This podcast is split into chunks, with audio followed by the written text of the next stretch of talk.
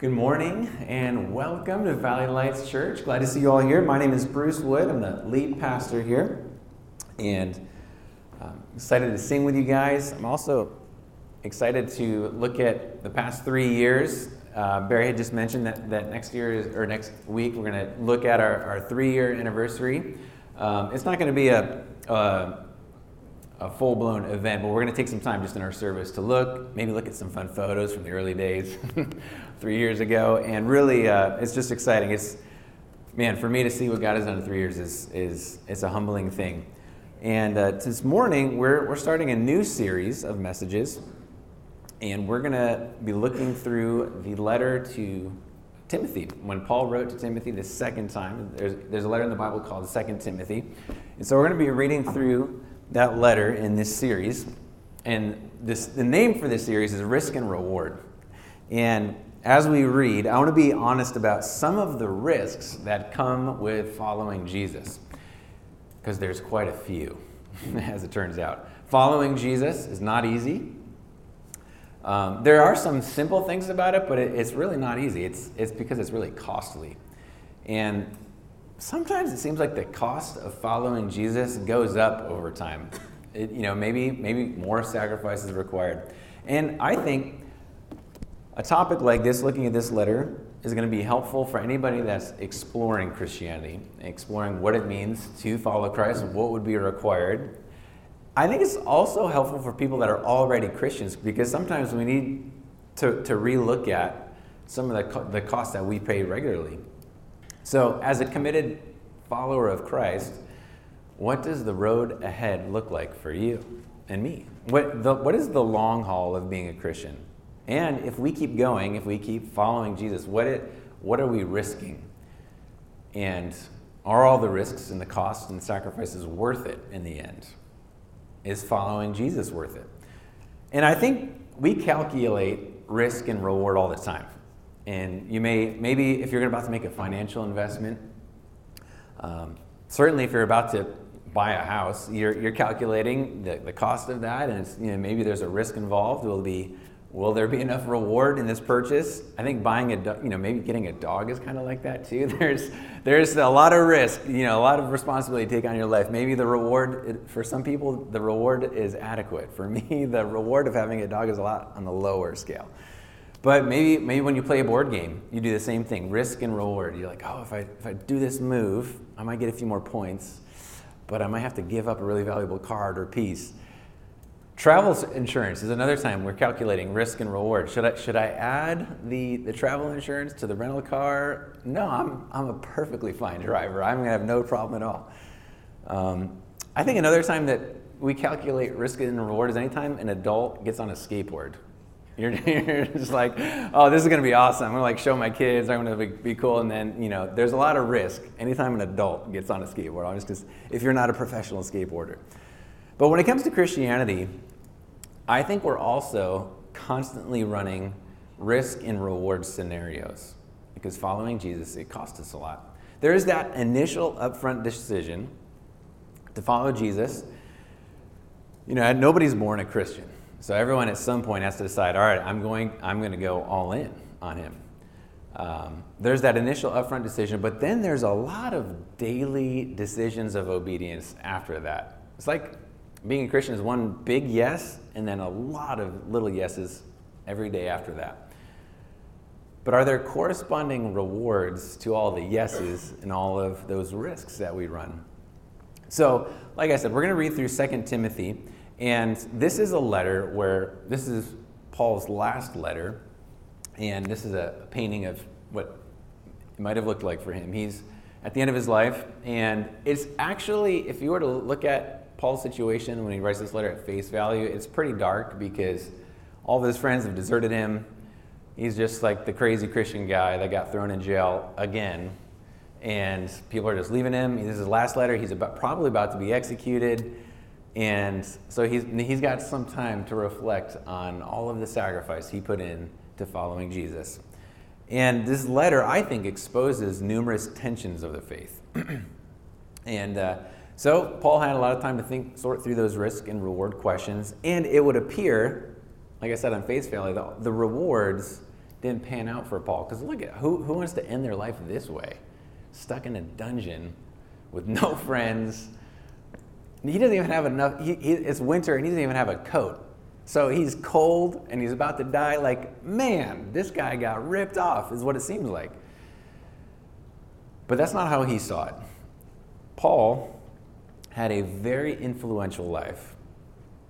Actually, his life is still influencing people greatly right now. Paul's very influential life was marked by challenge and suffering and struggle, and those things never gave up for him. So he would say, absolutely, following Jesus involves risk and sacrifice. It's to follow Jesus is to deliberately invite tension and discomfort into my life. And one of the first commands we read, I want to start in verse 8 of this letter. He's writing to Timothy, a guy he's hoping, and he's really hoping that Timothy keeps the faith and keeps going. So he writes to him, he says, so don't be ashamed of the testimony about our Lord or of me, his prisoner.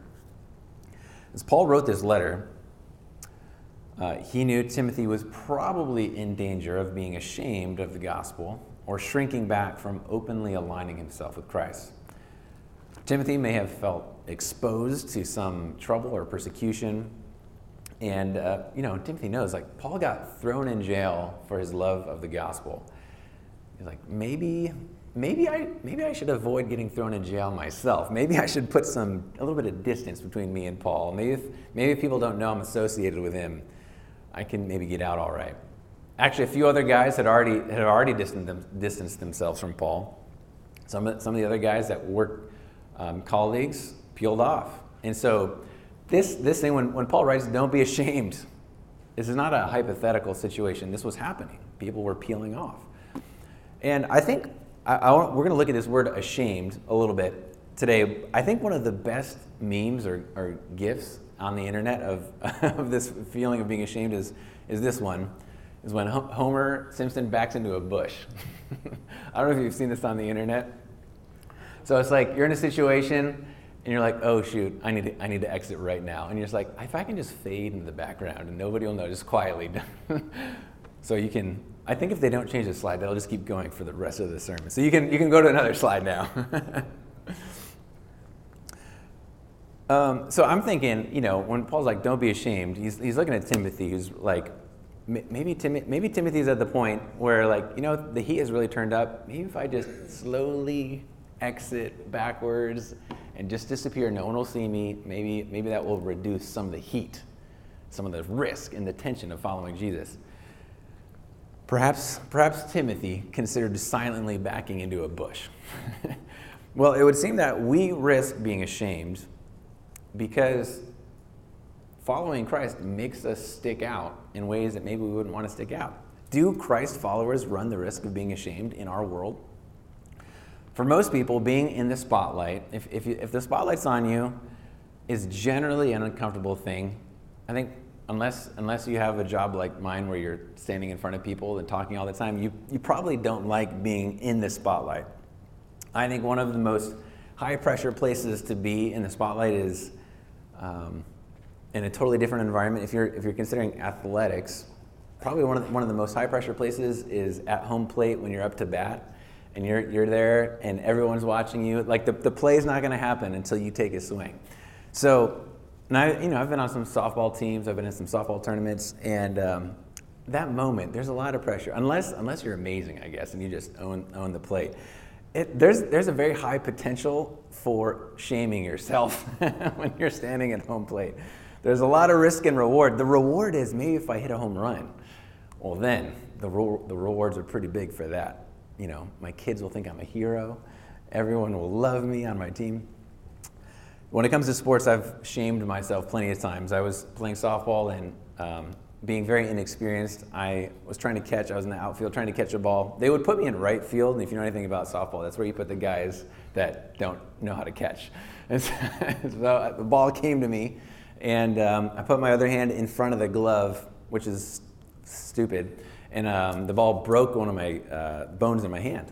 And I didn't realize it at first, but when I needed a cast, you know, people asked me what happened. I didn't want to tell them because I was embarrassed that, like, I broke a bone catching a softball the wrong way. And so the worst is that shameful situation of being at bat and you swing and you strike out. And that's happened to me even, you know, when you know, family's there watching and, you know, my kids are like, "Good try, Dad." And, you know, that walk back to the dugout with no swing, that's, you know, that's a shameful situation to be in. And I bring that up because I think following Christ has a way of making us stick out. Sometimes you're in a situation where the spotlight's on you, and what you think about life, what you think about issues, what you think about the Bible, what you think about Jesus really makes a difference, and people are looking and noticing. And your response, I guess, in a way is a home run or a strikeout. And I think sometimes the reason that we feel ashamed, and I think the reason that Paul writes about this idea of being ashamed is sometimes we can feel ashamed, that, and it comes from certain people. I would say sometimes people may look at Christ followers and just have this, like, sense of, you know, pressure and inferiority and guilt. Because people say things about Christians and about church that Christians just want money and that's why they gather, or Christians just hate people and they're not accepting, and prayer is worthless. Why would you even pray about a natural disaster? Why don't you actually do something that matters? Religion started all of the wars on the planet. The Bible is suppressive to human rights. There's so many things that people might say against Bible and Christians, and there might be some heat that we start feeling over time from groups of people, maybe from trends online or on the internet, or maybe even individuals in your life. Maybe there are some people that are particularly hostile towards the ways of God in your family, maybe, or friends that you know, or a neighbor, and maybe you just feel that sense of heat and pressure coming from a person. And I think there's a lot of ways that our current society tries to punish or shame Christ followers. Like, if you really take the Bible seriously, you're a foolish, stupid Christian. Who would do that? And so with certain people, there's a temptation to feel shame. I think we also feel shame potentially based on certain topics. There may be certain topics that come up and what you really think, like, can you say what you really think about that topic? Like, I don't know. Like, what will they think? Maybe there's times when you are tempted to shrink back from openly aligning with Jesus' words on a particular issue. There's a lot of issues in our world that are going very far against the Bible. All stuff related to gender and to sexuality and abortion. There's many things that are hot and prevalent in our society that are very unpopular when you look at what the Bible says. And so maybe there's a temptation for some very unpopular commands in the Bible. You wish you could just gloss over or not have to talk about those. Or maybe if the conversation comes up, hopefully nobody asks me a question about it. Sometimes we feel certain topics are a temptation to feel shame. Or being associated with godly people might be a reason we might feel ashamed. This was in the case of Paul. This is why Paul said, "Don't be ashamed of the gospel or of me, Jesus' prisoner." And so people didn't want to be known as Paul's buddy, because then they would get the heat that Paul's getting. This happened with Peter as well. On the night of Jesus' arrest, people saw Peter like, "Hey, aren't you the guy that was with that guy that they called Jesus?" And he denied it. He didn't want to be associated. In that moment, he did not want to be associated with Jesus, because Jesus was taking a whole lot of heat. And so this can happen, maybe association with godly people. Or maybe some of these feelings of shame, being ashamed, come from the lies in my own head.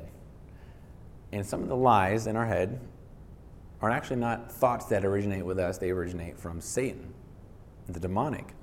And sometimes the enemy will tell us, "You're a fool. You're living your life in error. You shouldn't. Why would you take the Bible seriously? If you obey God, you're going to get ripped off. That's stupid. Like, your prayers are not getting answered. You're never going to get married. You're never going to get that healing. You're never going to get that thing. God's going to come through for you the way that you're waiting for it. God's going to leave you holding the bag at the end." And then if somebody asks you, like, "Hey, how can you trust a God who doesn't even answer your prayers?" How do I answer that? man, it seems foolish to keep trusting. Maybe I feel ashamed for living a lie. So over and over, these are just a few different categories. There's moments when boldly, publicly aligning with Christ is going to cost us something. It would be far easier just to blend in. There may be times in your life when it would just be a lot easier if you could just slowly back into a bush and nobody would see you or know what you think. But verse 8, Paul says, don't be ashamed of Jesus. Don't be ashamed of the testimony about our Lord or of me, his prisoner. So what do we do instead? If not feel ashamed, should we just go on the offensive then and then start attacking the people that are shaming us and we'll make them stop? Should we become reckless and obstinate and pushy? No, none of those are options for us. Instead of being ashamed, here's what it says. We really are to accept the suffering that it brings. Paul says, don't be ashamed. Instead, share in the suffering for the gospel, relying on the power of God. So instead of being ashamed, we take the heat. Standing with Jesus is going to invite all kinds of tension and discomfort. Sharing in suffering means being determined to stand with the Bible, even the parts that people don't like, and parts that people just want to throw out. Sometimes, actually, there's parts of the Bible that even Christians want to throw out sometimes. And it means we stand with the Bible, what it says exactly, and accept whatever trouble that brings. And it says here that God provides power to endure it. So it's kind of like if we do this thing, we stand boldly with Jesus and with his word, like a gift in the middle of the suffering, God supplies the power that we need to get through it. And I think that means if we didn't rely on God's power, we wouldn't be able to endure the suffering that comes. So we're talking about God providing supernatural strength and fortitude at just the right time. Being shamed and attacked by people, it can be really intense. It can be so intense that it requires the power of God to withstand it. So Paul writes about in the next verse, another powerful tool to battle feeling ashamed. And it's really to remember your eternal calling. Meaning, if you're a follower of Christ, there's an amazing truth that applies to you. He says in verse 9 that God has saved us and called us with a holy calling, not according to our works, but according to his own purpose and grace, which was given to us in Christ Jesus before time began. He's saying if you're a Christian, which means God has called you, he planned that out not even before you were born, before time began. So he's been cooking up plans for your salvation for quite a long time now. So this you making it on through life into eternity with Christ is something that he's been designing and planning and preparing for a very, very long time. How does it impact you to know that? For me, I'm like, that's incredible to know that God has been focused on my salvation for this amount of time. It gives me some confidence. Paul goes on, he says, this has now been made evident through the appearing of our Savior, Christ Jesus, who has abolished death and has brought life and immortality to light through the gospel. He's talking about life and immortality, meaning Christian. If you're a Christian, you are immortal. You possess eternal life permanently. The eternal life that we possess as followers of Christ can never be tarnished or damaged or taken away. He says, for this gospel I was appointed a herald, apostle, and teacher, and that is why I suffer these things. So our salvation was planned out before time began, and God is committed to seeing it through eternity. So in a very powerful sense, we're untouchable, spiritually speaking. Our souls are sealed even if our accusers and attackers attack our bodies. But even our bodies will be redeemed and resurrected in the end. You can look at 1 Corinthians 15 to see that even this old body is going to be dramatically changed. And then one more thing that Paul does is he expresses the importance of trusting God to bring us through to the end. There's a really strong trust in the Lord that is very powerful against feeling ashamed. Paul would probably say I'm guessing he'd probably say, you know, there's tons of people trying to shame me. There's tons of people trying to pressure me and make me change my mind. But in verse 12, he writes, But I am not ashamed. He can say this with total boldness and confidence. I am not ashamed because I know whom I have believed. And I am persuaded that he is able to guard what has been entrusted to me until that day. It's not on the screen, but he also says, hold on to the pattern of sound teaching that you have heard from me in the faith and love that are in Christ Jesus. Guard the good deposit through the Holy Spirit who lives in us. So it's almost like Paul would say, why would I ever feel ashamed? Even in the highest pressure moments, why would I ever feel ashamed when I know personally the God of the universe? And from this verse, we know that God himself guards our salvation. There is no greater act of confidence than for us to entrust our very souls to God. If my soul is not preserved by God, it is not going to be preserved. And so praise the Lord that he's guarding it.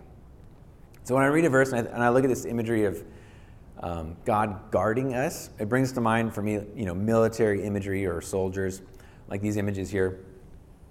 And I think of a picture like this. I think of a guard force that's unbreachable, that like nothing is getting past it.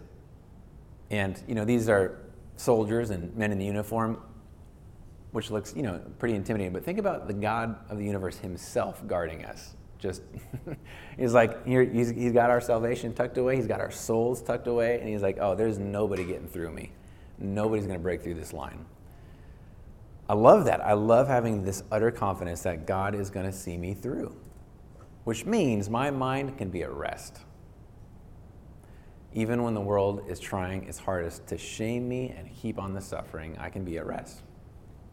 So the reward, if we're thinking about risks and rewards, so, you know, if you're going to follow Christ, you are risking being ashamed or being shamed by people.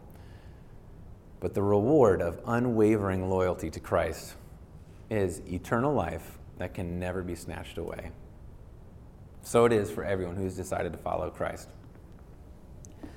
And if you're not yet a Christian, and every week here at Valley Lights, we have people coming through our church, checking things out, exploring, that are in the process of understanding what it means to commit and to follow Christ. So if you're not a Christian, what are you waiting for? Join God's incredible plan. Jesus came to earth. He died on the cross to pay for our sins. And he paid so that you and I can receive life and immortality. God wants you and I to join his team. And whoever doesn't join God's team hangs back on the sidelines while God's incredible plan for redemption unfolds. If you hang back, if you don't actually cross the line of faith, your life will be a vapor with no significant meaning and no eternal impact. It'll be a wisp, and it's gone tomorrow. That's what anyone who doesn't follow Christ, that's what our lives amount to. But to go all in for Jesus is a risk. It's costly. It invites a lot of suffering. We have to ask, is the reward worth it? Jesus himself knew that we might give in to feeling ashamed. He knew the pressures would be great. And our desire just to kind of fade away into a bush out of it would be great, causing our loyalty to be jeopardized.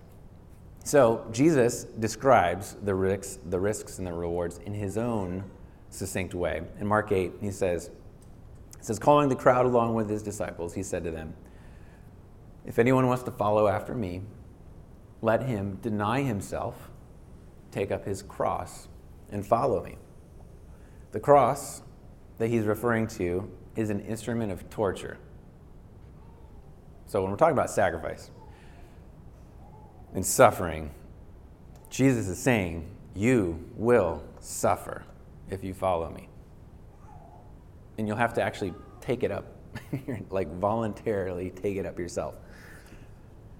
And he says, for whoever wants to save his life will lose it, but whoever loses his life because of me and the gospel will save it. For what does it benefit someone to gain the whole world and yet lose his life? What can anyone give in exchange for his life? If we're thinking strictly in terms of risk and reward, the question is, which reward do you want? We can have, maybe the options are, I can grab the reward right now of the fleeting, unsatisfying rewards that the world has to offer, or the glorious reward of heaven that lasts for eternity.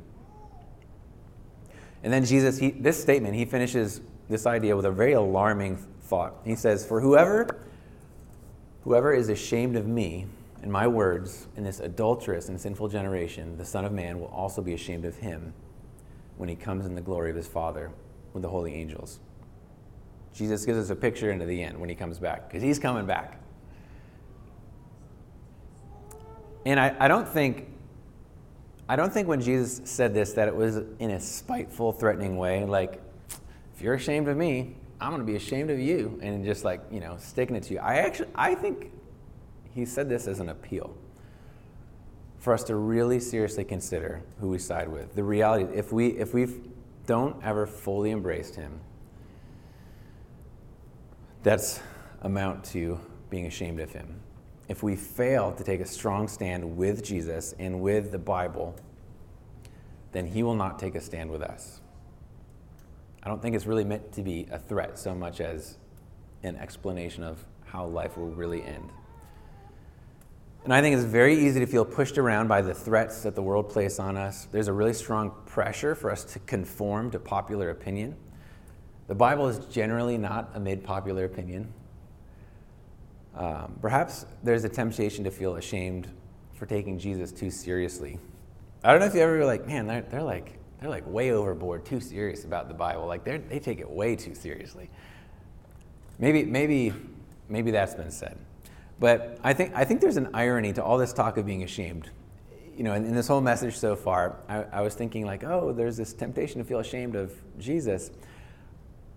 I think the ironic thing is, if anyone should be ashamed, I think God should be ashamed of us. If you really think about it, let's be honest. What do I bring to the table? The only thing that I contribute to my salvation is my sin. That's it. He saves us, and then we still blow it. Like, man, we struggle with unfaithfulness to God day after day. If anyone should be ashamed, it should be him of us. But incredibly, he's not. Jesus gave a picture of when it does come into play, but right now he's not. In Hebrews, it talks about some of the people who put their faith in God. And here's what it says. Those followers, they now desire a better place, a heavenly one. Therefore, God is not ashamed to be called their God, for he has prepared a city for them. This is written about imperfect sinners. We're imperfect sinners, and he offers us eternal life. And then he guards that salvation himself. And if that wasn't enough, he prepares a good and glorious city for us to live in with him forever.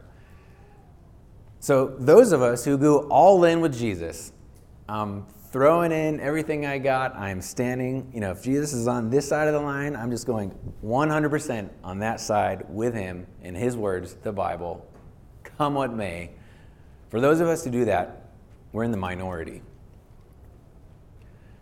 Most people won't do that in the end.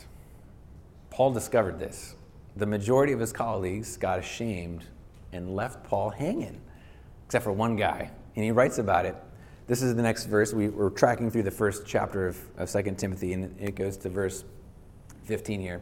He says, you know that all those in the province of Asia have deserted me, including Phygellus and Hermogenes. But there's another guy. He says, may the Lord grant mercy to the household of Onesiphorus, because he often refreshed me, and he was not ashamed of my chains. On the contrary, when he was in Rome, he diligently searched for me and found me. May the Lord grant that he obtained mercy from him on that day. You know very well how much he ministered at Ephesus. There's this guy with a name that's really hard to say, like Onesiphorus, and there's really nothing else said about him except for this one thing. But I love this guy. This guy was like a little pocket of unexpected blessing in Paul's life, in a very dark time of Paul's life. There was a guy who was faithful, who is willing to risk being ashamed for Jesus. And I love this guy because I have friends like this here. I have some guys that are willing to put their own life and their own reputation on the line for the cause of Christ. And I think it's really, really helpful for us to find men and women to link arms with who will not compromise on one word of Scripture. So take courage. There are still people who are willing to take on suffering rather than being ashamed and do some good work for the kingdom of God. I have a few suggested next steps you might take as you think about this message. These are some hard words. This is, we launched into 2 Timothy. It's kind of an intense letter. So this is an intense topic, but here's some next steps you might consider. Memorize 2 Timothy 1:7. This is a verse written on your handout that comes right before the passage we read today. And Paul says, "For God has not given us a spirit of fear, but one of power, love, and sound judgment." I think this is helpful because really at the root of it, when we're feeling ashamed, we want to back into a bush and become invisible, not let people know what we think. Really, I think at the root of that is fear. But God has not given us a spirit of fear. So you might memorize that verse to help you. Another next step might be to decide to put your faith fully in Jesus for the very first time. Maybe you've been thinking about it, you've been wrestling with it, and maybe it's time to align yourself with Him. If you want to do that, let us know on your connection card. Or if you're not entirely sure how to do that, write that down on your card so we can help you know how to do that. And the third, another next step, and this is a really hard one, for those of you that are already Christ followers, willingly trust God if He leads me through suffering. It's really not a question of if you will suffer, but when. In fact, you might be suffering already. There's a lot of different kinds of suffering. Next week, and that is, as Paul goes more through this letter, he does talk a little bit more about this. And so the kinds of things that we do suffer as Christians, we'll talk a little bit more. Maybe that's the next step for you, is begin preparing your mind and your heart to trust God if He leads you through that. So that risk of suffering, there's this really big risk that Christ followers take, that they're exposed to. We're going to look at next week in the second chapter of 2 Timothy. You can read ahead if you want, but you're going to see there's an even more amazing reward if you take that risk. So let's pray together. Father, we thank You for gathering us today and allowing us, so far the rain and the winds has not stopped us from being able to gather on this day. And thank You for your guidance, Your protection to allow us to be here now. And I also do want to just take a moment just to pray for Your help with those that have been affected by the hurricane today, or they may over the next 24 hours. I pray that You would limit damage and destruction, bring protection and healing to those that need it, and that anybody that deals with fear or loss, that this would be an opportunity for them to turn to You and put their hope and their reliance on You. I pray that we would do that as well in our individual lives and our situations here, as we wrestle with the words of Jesus, which are very direct. I pray that You'd give us the courage to trust You with our whole hearts. In Jesus' name we pray. Amen.